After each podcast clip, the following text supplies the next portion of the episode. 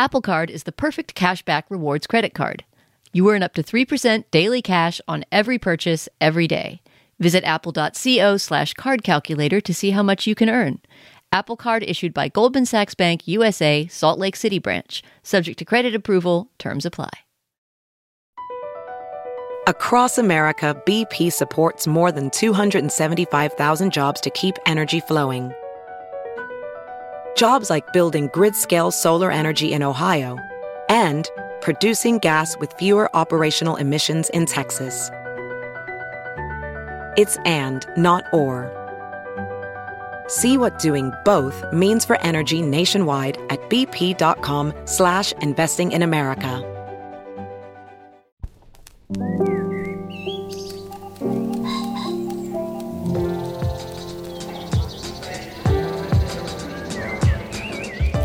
I'm Stephen Metcalf, and this is the Slate Culture Gabfest Angelina Jolie Firefighter Edition. It's Wednesday, May 26th, 2021.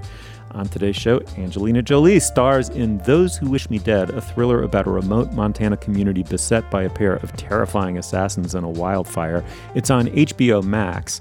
And then we discuss a weird publishing phenomenon, the genre that overlaps literary criticism with self help, with Slate's own book and culture critic Laura Miller. And finally, I have always said that there is a special connection between Julia's lips and God's ears, but no sooner had she said that the Marvel character MODOK deserved his own show than he got one. We discussed this MCU mature audiences cartoon with Slate's Jonathan Fischer, tech editor for the magazine. Joining me today is Julia Turner, deputy managing editor of the LA Times. Julia, your lips, God's ears, right?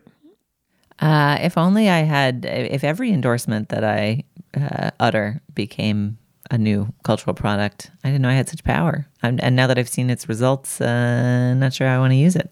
Yeah, separate. Uh, beware the monkey's paw. Many bad shows will flow forth from Julia's lips. And of course, Dana Stevens is the film critic for Slate. Hey, Dana. Hello, Stephen. Those Who Wish Me Dead is the wildfire thriller up on HBO Max right now. It stars Angelina Jolie as Hannah, a smoke jumper. She parachutes into infernos to fight the flames and rescue the stranded. Hannah, we quickly see, is a hard drinking, hard living, one of the guy's gal, but she's guilt ridden for failing to rescue three children during the last big fire. Here, I must pause and say, uh, for a fairly terse, efficient 100 minute thriller, there are some entangled plot lines here. Let me do my best. The thriller plot centers on a forensic accountant who knows very bad secrets about some very sinister people. To escape the assassins now on his tail, he heads with his young son to the Montana town where Hannah jumps smoke. Okay, so now you've got a kid on the lam in the forests where Hannah fights fires. Well, why, why does the forensic accountant go out to Montana? It's because his brother in law, who's a cop, runs a survivalist school there. He's also Hannah's ex boyfriend. So, just as a brief recap, we have Hannah the smoke jumper, a little boy on the lam, two evil assassins, and a survivalist cop. And they're all converged on a Montana town that, spoiler alert, turns into a giant angry inferno. Okay, in the clip we're about to hear, uh, uh, Angelina Jolie, aka Hannah, encounters the little boy whose trust she must try to win very quickly in order to help save his life. All right, listen. My name is Hannah. What's yours? Fuck you. Oh, nice. I'm a firefighter. I work with the Forest Service, and I can help you. All right? Talk to me, and I'm gonna help you, okay? All right. Yeah, good luck. Good luck. Town is 12 miles that way, over the Continental Divide. Have fun with that. Wait. Yeah?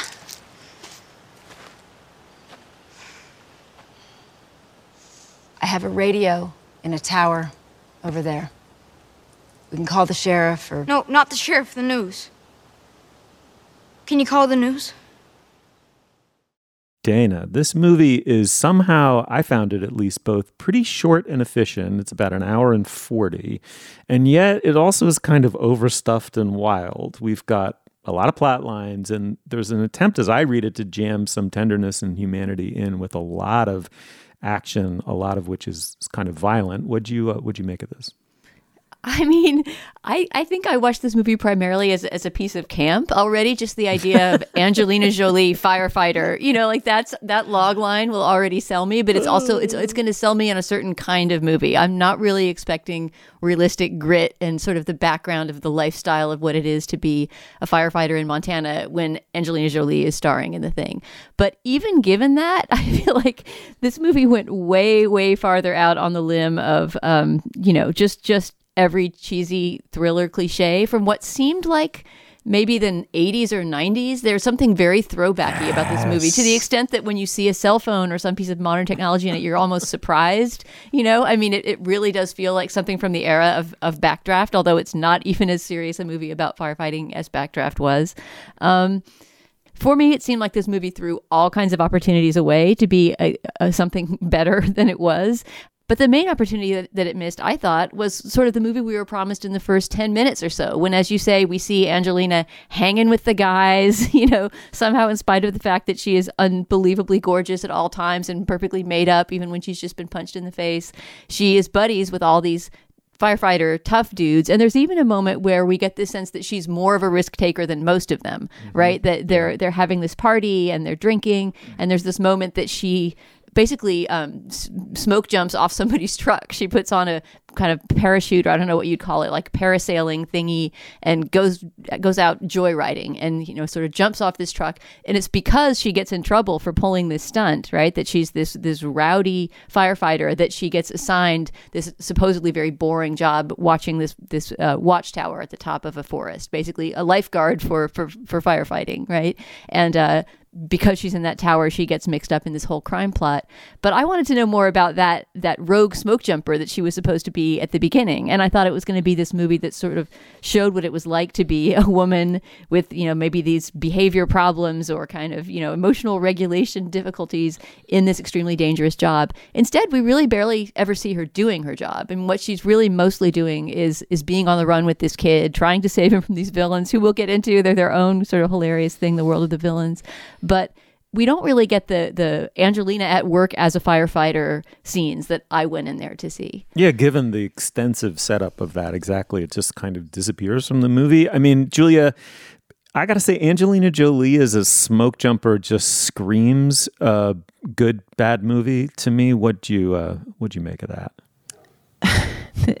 I I share your note that this movie felt like watching a movie from the '90s, like uh, there's something about the slow reawakening of the film pipeline where every object that comes down it it's like you know when you're at the um at the carousel at the airport and a bunch of when a bunch of bags are coming all at once you don't really look at any of them because you're like yeah there's bags coming off the carousel and then it kind of slows down and there's just like a few weird bags between planes it feels like we're at that phase of the movie release pipeline. So you really have a long time to look at that one rolling suitcase as it goes around and around the thing. and you're just like, what is this object? What even are suitcases? Like, why did they put that lock on it? You know, like this this movie is just like they don't make movies like this anymore, really. And eh, you know, and I can't say that this movie makes a great case that they should. I mean, it's a star vehicle. It feels very 90s. Um, on the other hand, it's not good enough to make me lament that they're not making more of these. Like it's kind of hard to mourn the potential death of cinema if this is what we're losing, you know? like it's not Twister. Like we we watched Twister as one of our comfort watches and this movie has none of the I don't know, humanism or joie de vivre or fun. And I'll also say, I mean, Angelina Jolie is an amazingly charismatic specimen. I just, you know, you know how in the trailer for Tomb Raider, she just stood at the top of Angkor Wat and like sultrily breathed, and her kind of shoulders knocked back and her chest heaving was like the symbol of that paused video character. Like she just does that against a lot of backdrops here uh, in a way that I never was like, oh wow, this smoke jumper is bonding with this kid in a really tough and improbable situation. Was just like Angelina Jolie is fighting a fire. Angelina Jolie mm-hmm. is helping yeah. a kid. Angelina Jolie did get struck by lightning twice in the same 20 minutes of this movie. like, yeah, I'm glad we got to that. I love the double lightning strike.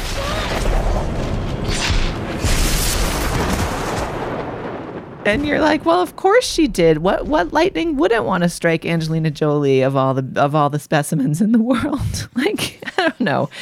It's preposterous. On the other hand, it's brief and kind of fun. I mean, I'm interested in you know the the, the writer director of this film is Taylor Sheridan, who was the writer of Hell or High Water, a film that we all really liked and sort of was an effort, I think, at a modern western.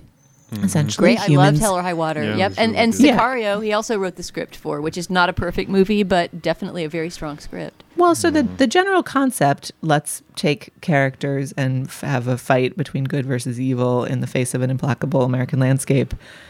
You know, we've seen Taylor Sheridan pull that off to better effect. Those characters had a uh, air of the mythic to them, but they didn't just seem flat preposterous as almost every character in this film does. Mm-hmm. I share with both of you the note uh, that I wrote in my in my notebook while watching it. Why am I watching an Angelina Jolie movie from 1995? It is such a throwback. I mean, that's its charm. If you and I did find that kind of weirdly charming. I mean, th- this is a this is you know during the wide release era, you had a star, a star vehicle, a big MacGuffin, a sellable MacGuffin that fit very readily on a poster and a tagline, a huge ad campaign to back it up, mostly on back in those days on TV, a huge opening weekend in order to make your nut, uh, and then it went down the memory hole, and no one really cared, right? Who cared if it were filled with huge gaping plot holes? Well, the problem is we're now in a small, we're in post COVID, we're in generally in a small screen paywall era. And the plot holes, you know, if you can drive a fucking co- convoy through a plot hole, you're going to have a hard time not noticing it. And this movie is built entirely on a gigantic plot hole, which is this supposedly implacable, you know, you know, almost, you know, omnipotent evil conspiracy people have sent two uber assassins to clean up their mess but they somehow didn't calculate the six hour drive between the two messes that they needed to clean up, and that the spectacular way that they clean up mess number one was going to hit the news, thereby giving a six hour head start to mess number two, aka the forensic accountant and the boy.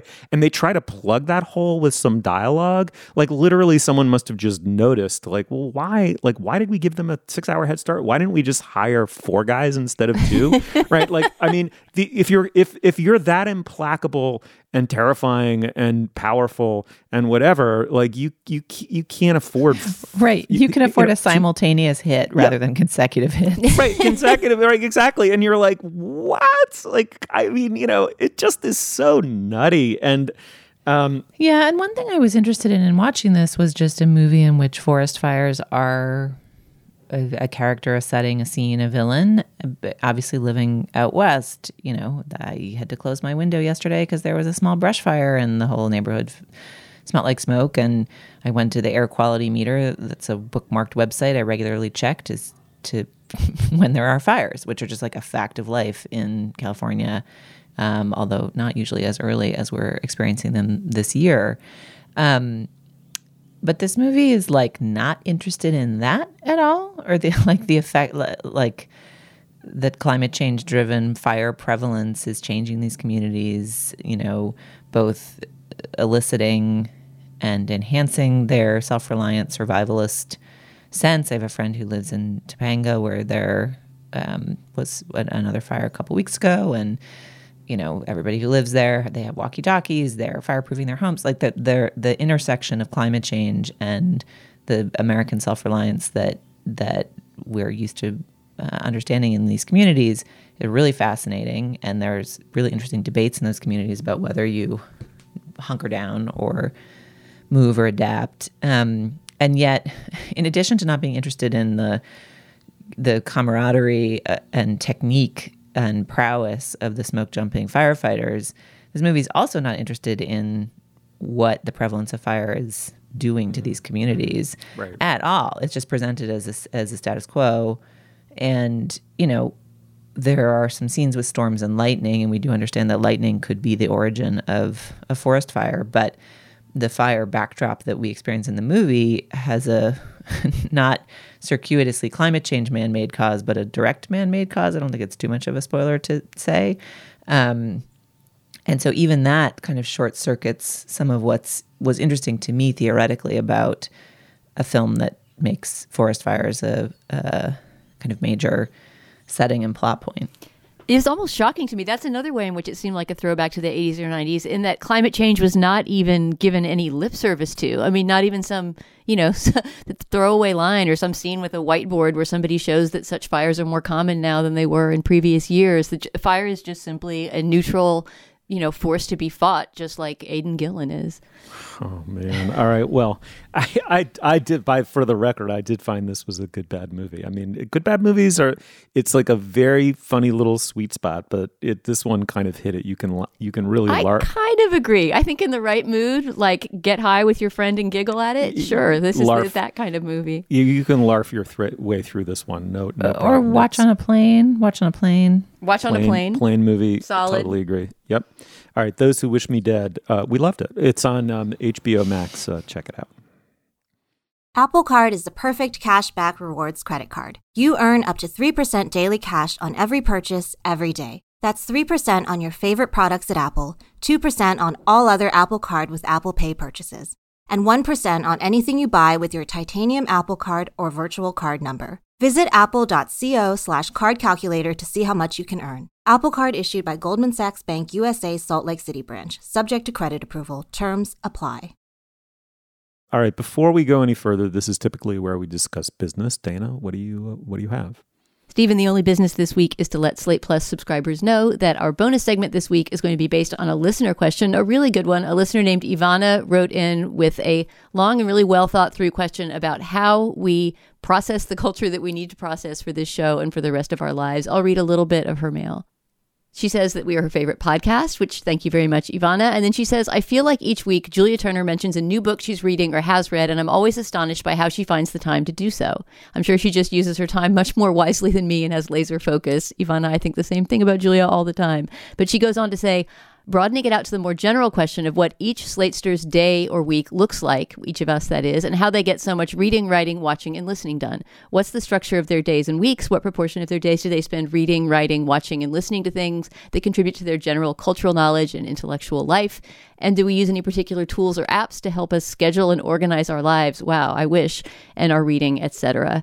Before today's segment, I think we're going to talk about that just sort of how we sort out all the uh, cultural consumption that we have to do for work and that we want to do for pleasure and joy.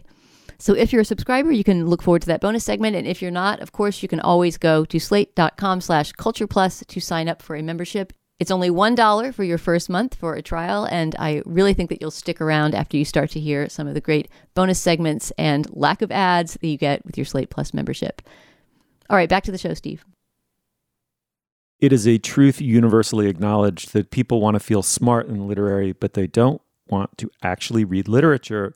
To service the market for snob appeal among the lazy, there has arisen a whole genre of nonfiction books that employ, typically employ, pop neuroscience, aka phrenology, to tell us that literature, like yoga or granola, is good for us and that its many strange aims can be reduced to a form of therapeutic self help.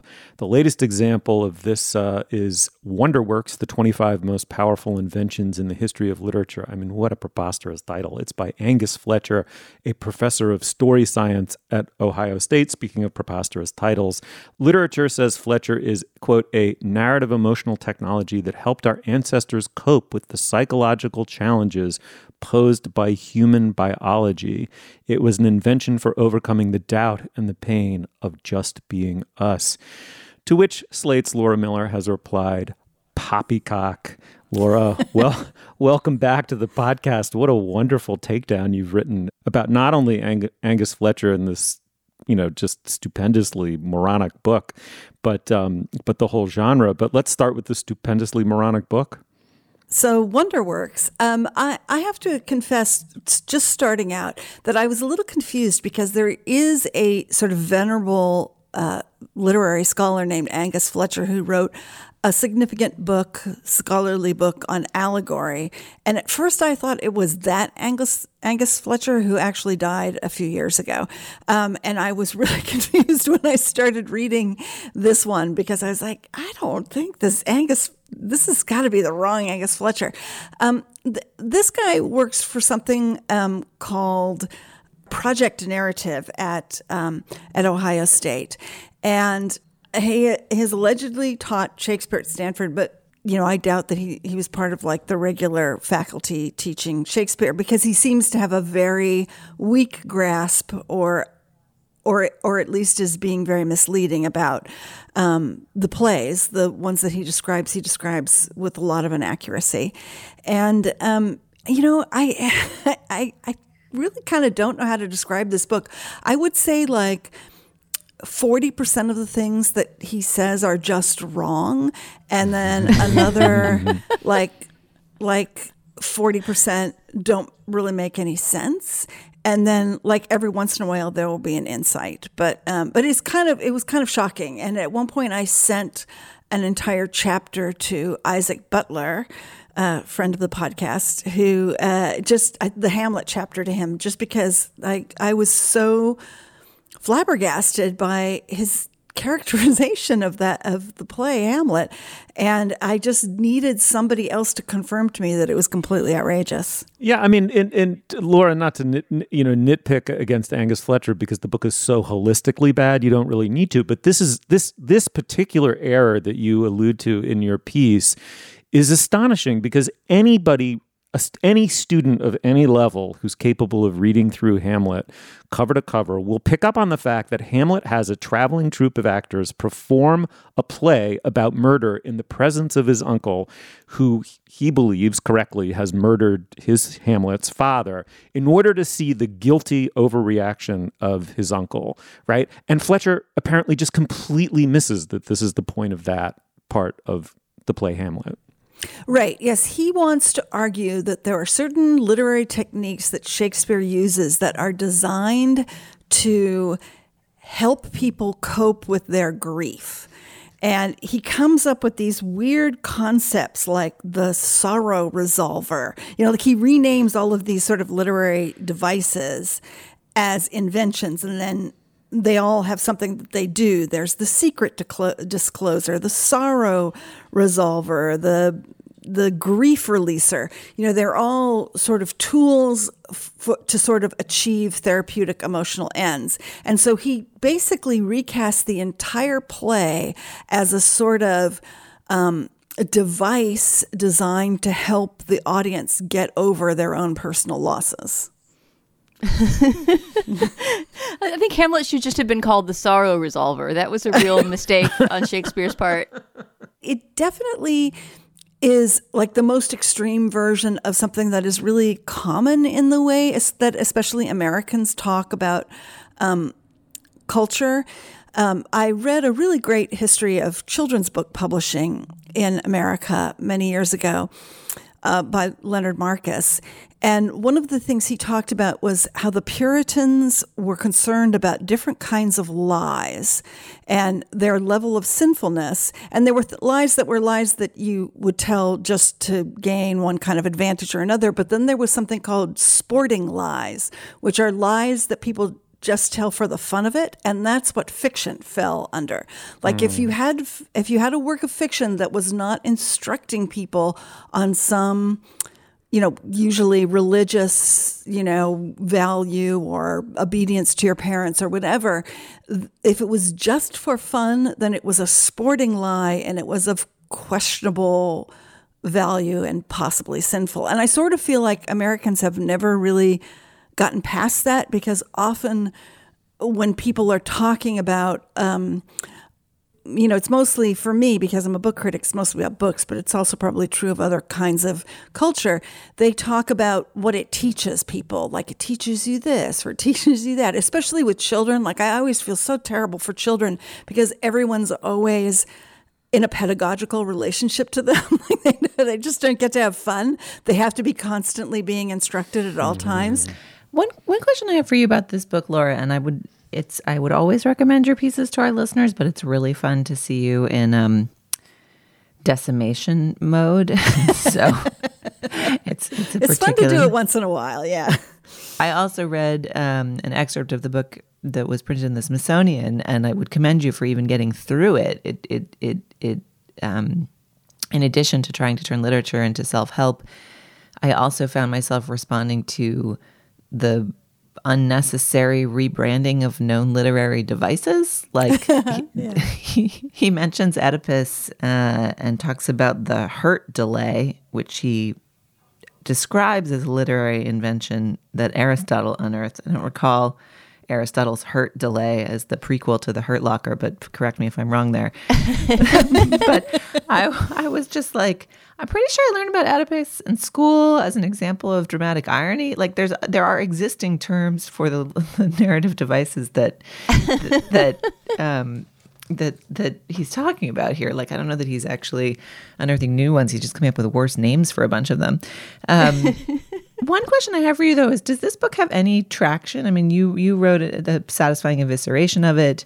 Uh, there's a slightly more generous, but but still pretty skeptical New York Times piece on it. Um, does this book have a lot of heat behind it? Like it seems like the kind of book that might, but I it can't tell if it's got any cultural purchase yet. It seems to really have wowed some people. I would say people who are not very, who are not literary people, who are not, um, who don't know much about literary history, who don't really know these original texts very well, who probably haven't taken classes in them. And it's written in a sort of floridly colorful style with a lot of kind of made up stuff presented as a, um, as it might as if it might be a historical reality. Oh yes. I mean, with sh- Aristotle scribbling by the sesame lamp, the amber yes. to amber light of the sesame lamp. yes, it's very. It's when he came very, up with his invention. yes, it's very sort of. Um, he's obviously struggling really hard to keep things interesting for people who who don't find you know who are not used to thinking maybe a, a little bit more in a, a, little bit more of a meta way about um, why literary works are are great or why the people who wrote them are interesting. Um, so uh, you know, it, it's really hard to tell because my impression of this project narrative um, operation is that one of the things that they do and that probably they make decent money on is script consultation. And so I can imagine that there are and and I and whenever you have like sort of script people who are sort of uh, story scientists, often they um, are consultants to advertisers. In fact, I just today got an email about some other book by a guy who used to be a journalist who now teaches a class at Columbia on storytelling for business people. So it's by, you know, how to tell a story about your product.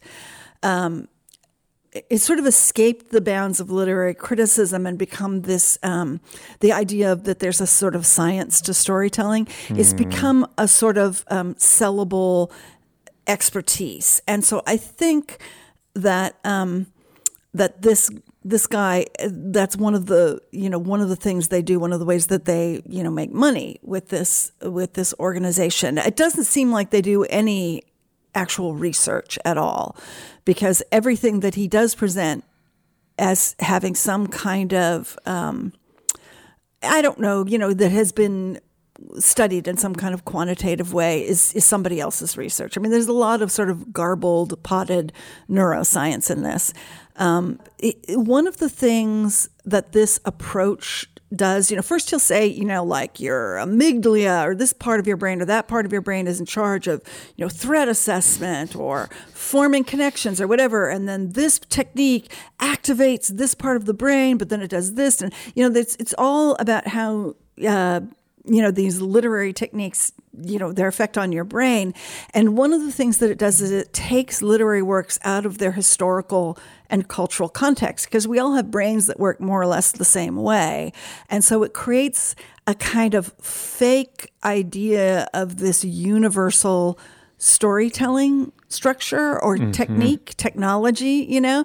Um, and um, I think that that's probably useful if you're trying to sell script doctoring to people who yes. want to make movies that sell internationally, but it also is something that is really kind of popular in the high technology world. Like they, they there's a lot of this sort of pseudo or kind of what like um, I don't even semi historical summarizing that pretends to sort of universalize everything that people do so that you sort of erase the the actual cultural context of anything and the way that cultural context shapes people. Right. And and in addition, Laura, it erases what would what one would think is the absolutely distinctive thing about a literary work, which is its uniqueness and originality, right? I mean, the the point of Shakespeare is that he's unlike any other writer who ever lived, and that's true of Dickens and Austen and Woolf and uh, Adrienne Rich and go down the line, right? I mean, it's it's it's there's no substitution effect at all from James Baldwin to another thinker. He is that human being who lived at exactly that time, addressing exactly the issues of that culture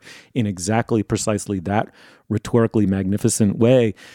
To go to leap from there to evolutionary psychology in search of universals that can then be applied reversing the chain to specific works of you know narrative manipulation like selling a product or or making a script popular both in China and you know Brooklyn is just is just nuts so I mean, if this book were to take off and get traction and actually become a bestseller, and you mentioned um, how Proust can change your life, Laura, the Alain de Botton book that did become a bestseller, that is nowhere near this crass. But if this thing did become a bestseller on those lines, it would be a truly sinister development.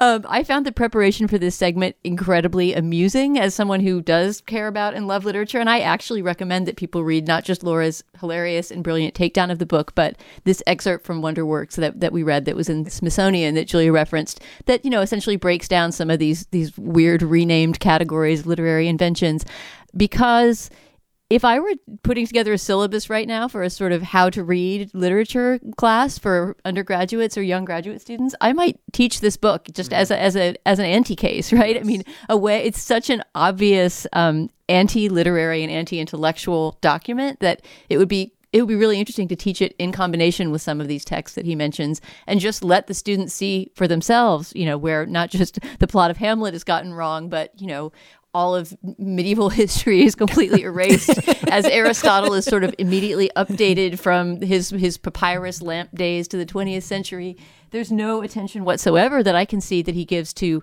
translation or problems of translation or what it might mean to read a text that is thousands of years old and was ri- is written in a language that's no longer spoken by anyone alive.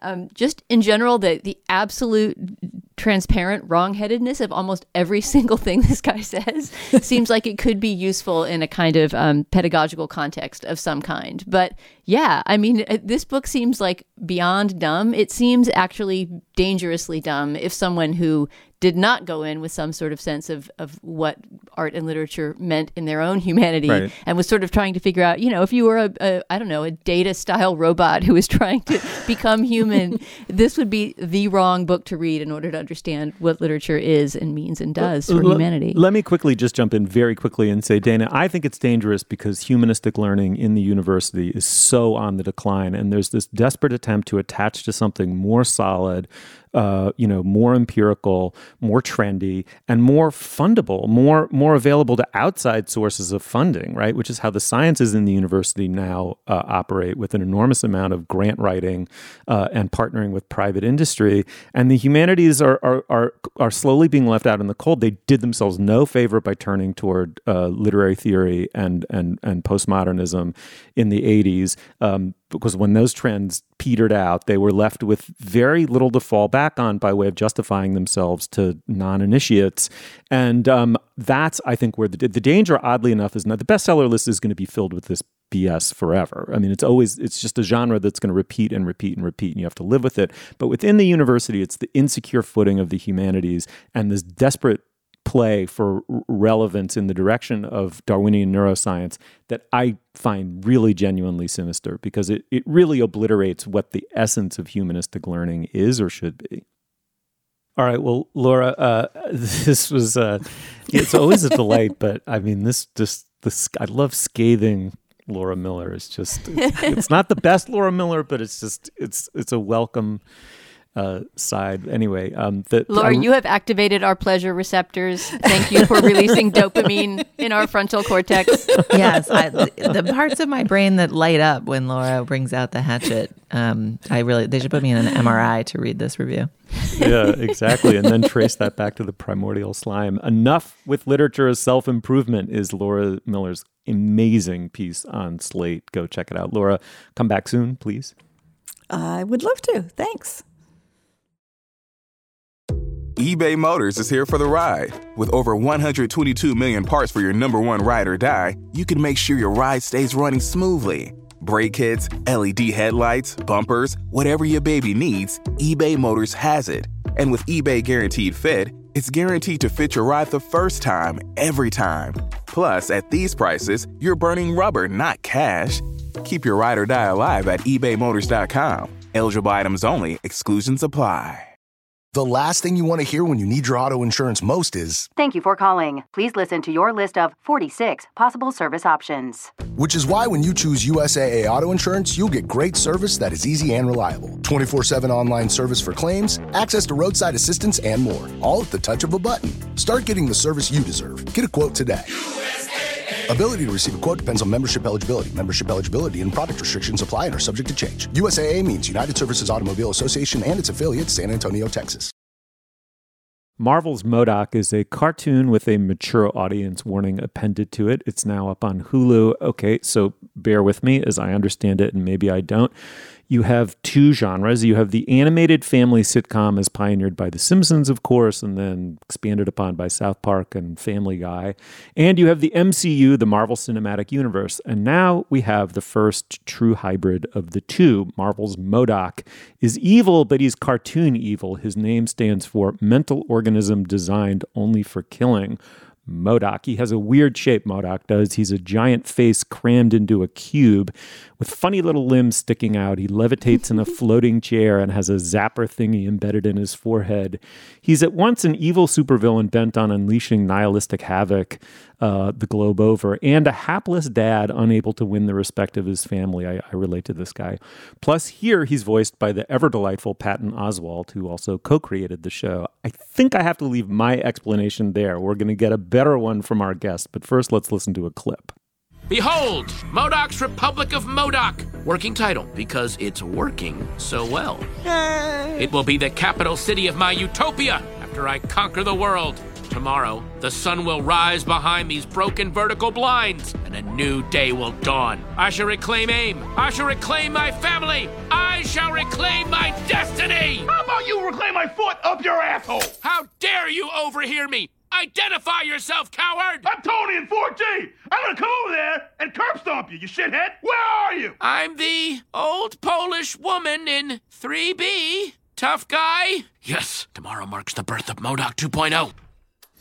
All right, the birth of MODOK 2.0. I'm still trying to get my head around MODOK 1.0, and to help me do that, we're joined by Jonathan Fischer, who is the tech editor for Slate. John, welcome to the show. Hey, happy to be here. Yeah, great to have you. I somehow, it, it totally defies explanation, never knew MODOK existed, but he was created by none other than the absolutely legendary Jack Kirby, the illustrator, and in some ways, I think the creative genius, along with Stan Lee behind uh, Marvel Comics, which means he's absolutely canon, right? I guess, yeah, you could call him one of the Lee Kirby classic Silver Age villains of Marvel. Um, he appears first in 1967 in uh, Tales of Suspense 93 and 94. Um, and he's an incredible looking character. He, you know, he's a, he's a giant head with tiny limbs in a big floating robotic chair. Um, and he appears as a villain to Captain America um, in a way that's like almost totally committed. Uh, he just, um, there's this incredible splash page where um, they've been talking about MODOK for an issue, and then suddenly there he is in all of his large headed grandeur. that's wonderful. But let, explain to me, is he always so now he's this sort of super cheeky kind of self undercutting, not really all that super villain in order to play into this other genre, this kind of family, adult family cartoon. Uh, was he always that way when he uh, took on Captain America?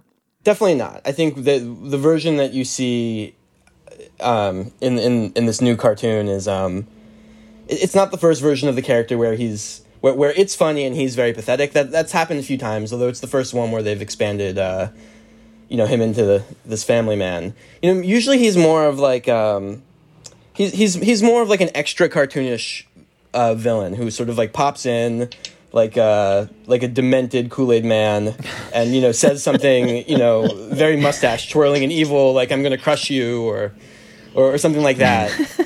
you know, I would say that if you read those original Lee Kirby stories, the character really actually does have um, you know some pathos, and you get a sense of um, you, you sort of see him as both like an op- you know the opposite of Captain America, who he's usually the foil to.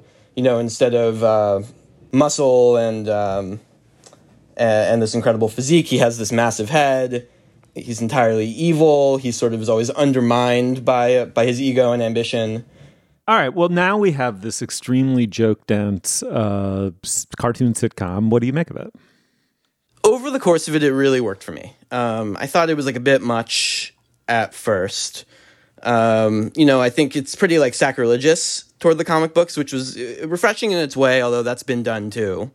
Um, and it was fun to sort of see them, uh, you know, trot out tons of ridiculous B list and C list and, and like really like F list Marvel characters. Um, they really sort of had a lot of fun raiding the store. Um, but I settled in with it, and I found actually that over the course of it, I mean, one, it- it's actually like a well written show with like discrete themes and um, you know plot points that appear once and then you know come back in a very satisfying way. And then I actually found the um, the family narrative and you know the portrayal of MODOK as this you know kind of hapless, sad sack you know guy whose life is falling apart, whose you know family doesn't understand him, um, and who you know is both trying to you know take back his company from the tech the tech firm he sold it to and trying to defeat Iron Man and also trying to uh, manage his son's bar mitzvah, um, which was a nice thing to have. Uh, yeah, I, it, I think over the course of the ten episodes, it did it did, it did ultimately work for me. Well, okay, so uh, our our particular culture gabfest backstory with MODOK is that I gave a an incredulous and delighted endorsement of the character of MODOK when I discovered him in a Marvel for Kids comic book my kids were reading uh, a couple years ago, and basically like read the Wikipedia page out loud with squawks of delight at how improbable and goofy his backstory was, and I think just in general endorsed like one of the good things about the universe part of the Marvel Cinematic Universe and the Marvel Universe gen- generally is that there's just so much whackness in it. Uh, a couple of the reviews of the show compared it to Guardians of the Galaxy and noted that um, that Marvel has done well to plumb the weird corners of invention that have populated its comic book pages over time, um, and just the notion of a vengeful, fl- flying chair assisted villain head still delight me. it's just such a great concept. Um, however, this show did not work for me, and and I feel like often when we talk about Marvel projects, we come to them and feel like perhaps we're hamstrung in our deep understanding them of them by not being Marvel people. I actually felt like the cultural lacuna that was making it hard for me to grok the show was not being a robot chicken or an adult swim person Mhm, like mhm. this this show we actually sat down and watched the first episode with our kids despite it saying it was for mature audiences and it was it reminded me of the great Tom Scocca essay about why modern comic book properties are not actually for children anymore. And you know it was fine for them to watch half an hour of it but they were like bewildered and like what the fuck is this? I mean they, didn't- they didn't swear even by the end of it um, on that occasion at least. But they were like huh well never mind. Um, and then I watched a bunch more and hey just did not work for me because the so it has a kind of a rat-a-tat joke style but the jokes themselves i did not find particularly funny. They're mostly um, sort of bitter and cutting um, but not but they didn't make me laugh. So they just seemed kind of acidic without any counterpoint of sweetness or delight. Um, you know, there's this claymation animation stop motion style that is, you know, pretty fresh and kind of interesting. And does particularly interesting things with gore, which tends to look like strawberry jam uh, and is sometimes kind of visually funny, I will confess. Um, but like the the character is so grating at first. I just found it sort of hard to care about any of his exploits um, because he was so crass and cutting. Mm-hmm. I think in general I'm pretty much on Julia's team and that I'm I'm not an adult swim sense of humor person. So even though I understood why all the jokes could be funny and could have diagrammed how they were supposed to function as jokes, I rarely laughed at them. But the things that I did like about it, the animation, as Julia said, is is interesting and fresh and it's not that often that we see stop motion animation, which is just always satisfying. This is I think um, considerably digitally aided, you know, it doesn't have the homemade look of like a a, a Nick Park movie or anything like that. It's not exactly Gumby, but but it's a little bit more um, earthy looking than most of the digital animation that you see. So that that kept me at least visually pleased throughout the few episodes that I watched. Um, I think that this show has a problem with its own tone. I think that it doesn't know how mean it wants to be Hmm. and how gory it wants to be. There is that warning at the beginning that it's not for kids, but I can also see, as Julia did, why you might sit down with it with your kids, especially maybe slightly older ones. It just reminded me of, of something that my daughter often says about uh, about shows and cartoons she doesn't like, and she even says it about The Simpsons, which to me is just you know sort of like Gen X Bible. Like you've got to love The Simpsons. How can you not? But she thinks it's too mean. And her response is sort of like all the jokes are making fun of people, and I don't like this show because it's just about being mean. She is wrong about The Simpsons, but I think she would be right about MODOK if she watched this show. Julia mentioned the the gore that looks like strawberry jam, right? Well, there's a lot of it. I mean, I've only Mhm. seen A three and a half episodes of this show, but the body count is pretty high as far as I can tell. Although the show moves so quickly, it's not quite clear sometimes whether someone has been eliminated or just maimed. and as John says, I mean, it also takes place in a universe where uh, continuity has been discontinued and anything could happen and anyone could die at any time. But I don't particularly want to see even strawberry jam gore happening, you know, every few minutes in a, a supposed family sitcom that I'm watching. And so because it's about a supervillain, but he's also kind of lovable and he has a daughter who teaches him to be evil, but their relationship's kind of lovable, but there goes somebody else who's exploding into strawberry jam. I'm just not sure how to feel about the moral Mhm. stakes of this universe and maybe that sounds extremely grandiose for a, you know, low-level um, MODOK villain who I notice is listed as number 100 on a list of the top 100 comic book villains of all time. and there is something funny. I especially I'm sure for comic fans of sort of scraping the bottom of the barrel and saying let's find this random bizarre character that you know nobody wants to use and find a property for him. I think Patton Oswalt's a, a great voice actor and is very enthusiastic about this. And this is not in any way a rote project of let's check off the boxes. Like it's someone's dream, and I appreciate that. Um, but a combination of feeling like enough with the Marvel properties already Yeah. and not understanding that tonal shift between sweet and nasty kept me from being able to get into this show. Yeah, I mean, I, I I just concur with all of that. Absolutely, Dana. I mean, I'd I'd add a couple things. One is that is that crossing its DNA with I don't know what Adult Swim, SpongeBob, Family Guy, has produced something that I, I can't get my head around. And at the heart of it, I would say absolutely like the the the, the visual violence, right? The sort of glib attitude towards ultraviolence and the the kind of acidic, caustic put downness of the humor being forced together with something like a humanish story about a hapless father suffering through you know family travails. It's it's weird. And and i know that this is just an absolutely primitive way of looking at something like this in a weird way but he's effectively as a character MODOK placed behind these eight balls these sort of relatable eight balls and in an ordinary show, you'd want him to get out from behind the eight balls. That's the kind of work of the story arc of the TV shows, get him out from behind the eight ball. But in this instance, if he gets out from behind the eight ball, he regains control of his company and wreaks evil and havoc on the world. I, I just couldn't, as a neophyte, John, I just couldn't find my way uh, into this. I think, yeah. I mean, I would say, in, since to, to to defend the show's honor, you know, for me, I, I I don't know. I just think that something came through finally in the end that felt like it, it had actually, you know, created uh, a, a three dimensional MODOK. Um, I don't know. It just uh, it it it ultimately, you know, sort of uh, felt it felt worth the the five hours it, it took me to watch it. John, I'm just curious because the, the the, show that I thought of in terms of um, you know it's nothing like it, but in terms of its uh, ambition to to explore hidden corners of the Marvel verse was WandaVision, which we talked about back when it opened a few months ago, and and I wondered what you thought both about that show and about its mission in comparison to this show's mission. I mean, as I understand it, that show is in universe, right? It, it does adhere to the same um, laws of, of reality as the, the, the Marvel movies that we've been watching for the last, whatever it is, 15 years. And obviously takes itself more seriously than MODOK and is, is not really a comedy, although there's comedy elements to it. Given that we're going to be subject to so many properties in the future that choose to do this, that choose to explore these these dusty corners of the comic book universe, I'm wondering how do you, what do you think of, of this in relation to a project like WandaVision? Yeah, I mean, I think it's probably helpful to think of MODOK as a bit of an orphan of the the sort of Marvel, the the Marvel movie and television project.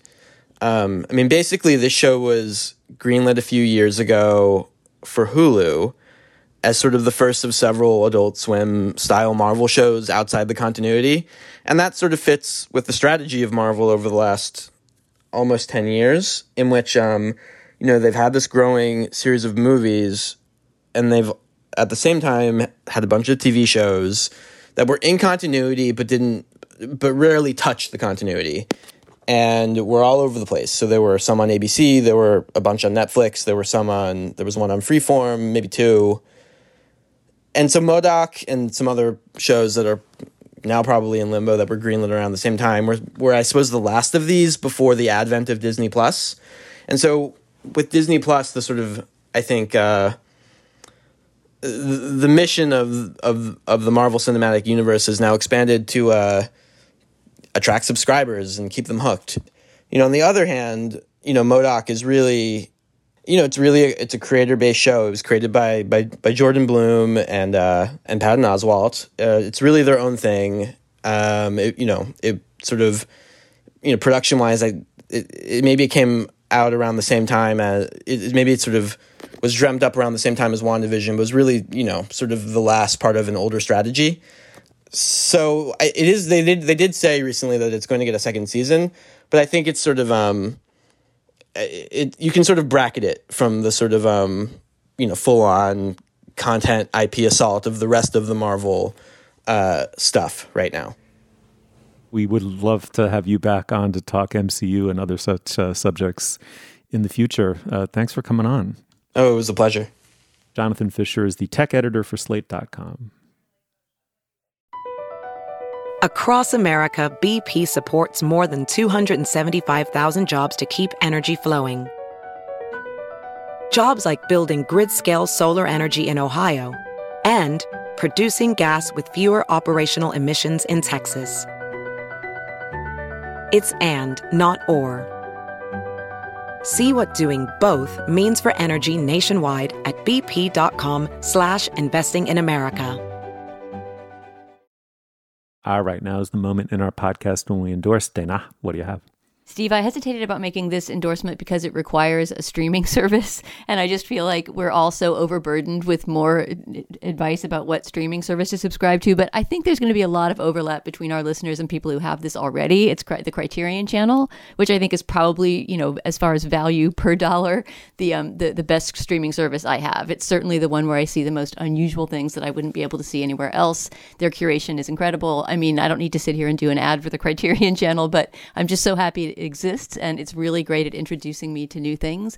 So I just wanted to flag a program that they have that I believe is ending at the end of May. So you only have a few more days to watch these, but it is luckily a pretty short program of pretty short movies um, and that are pretty hard to find anywhere else. So I, I hope people will look for it.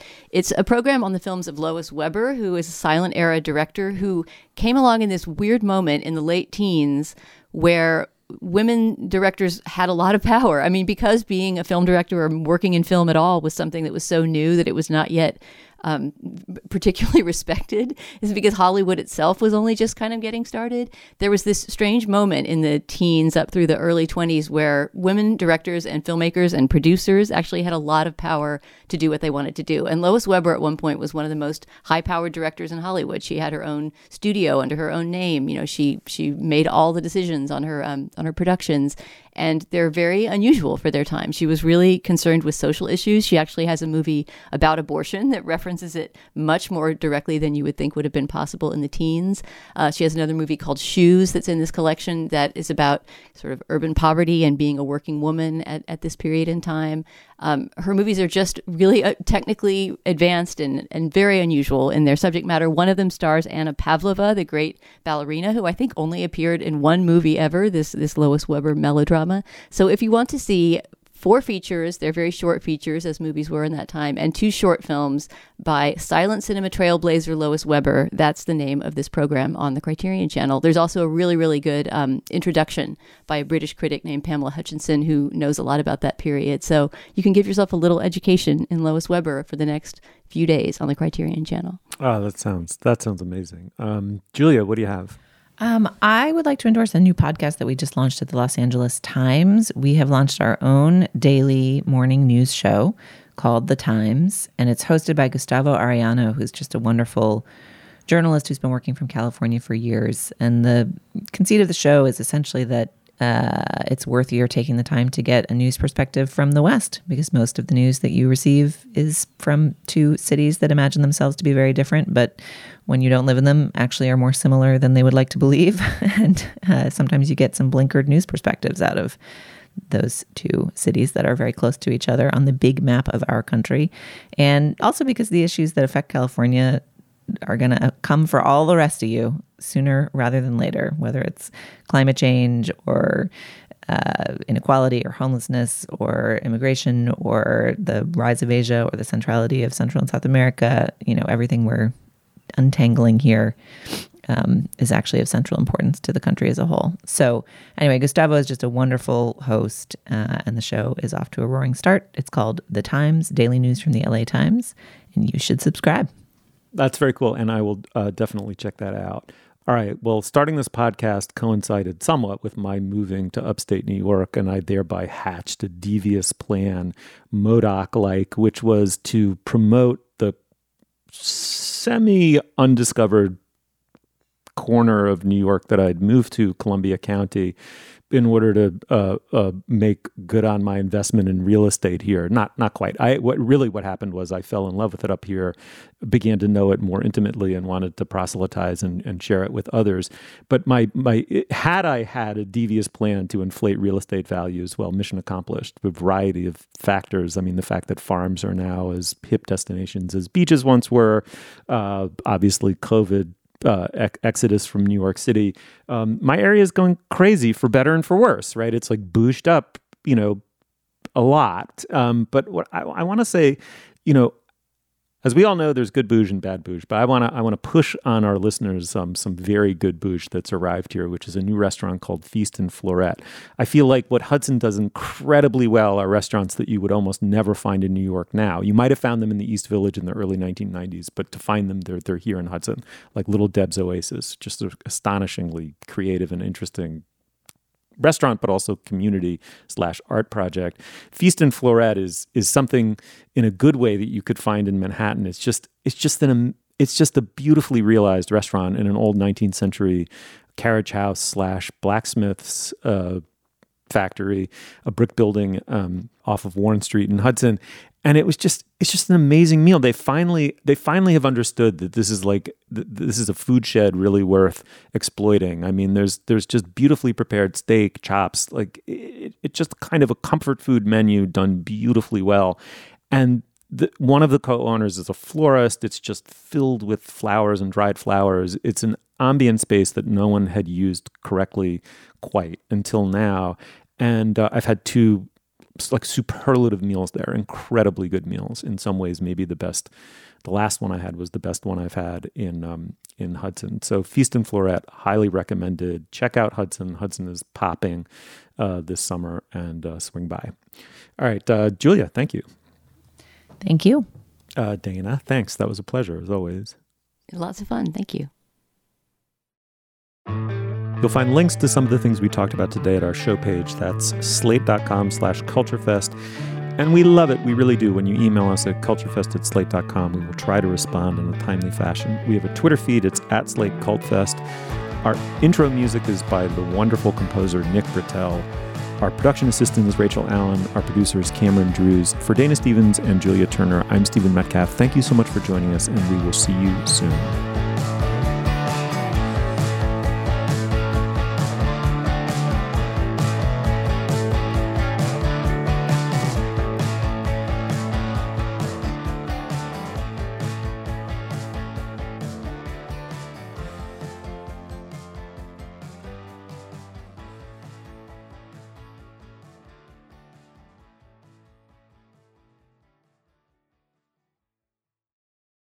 Judy was boring. Hello. Then Judy discovered ChumbaCasino.com. It's my little escape. Now Judy's the life of the party. Oh, baby, Mama's bringing home the bacon. Whoa, take it easy, Judy. The Chumba life is for everybody. So go to ChumbaCasino.com and play over 100 casino style games. Join today and play for free for your chance to redeem some serious prizes. Chumba. ChumbaCasino.com. No purchase necessary. Void where prohibited by law. 18 plus terms and conditions apply. See website for details.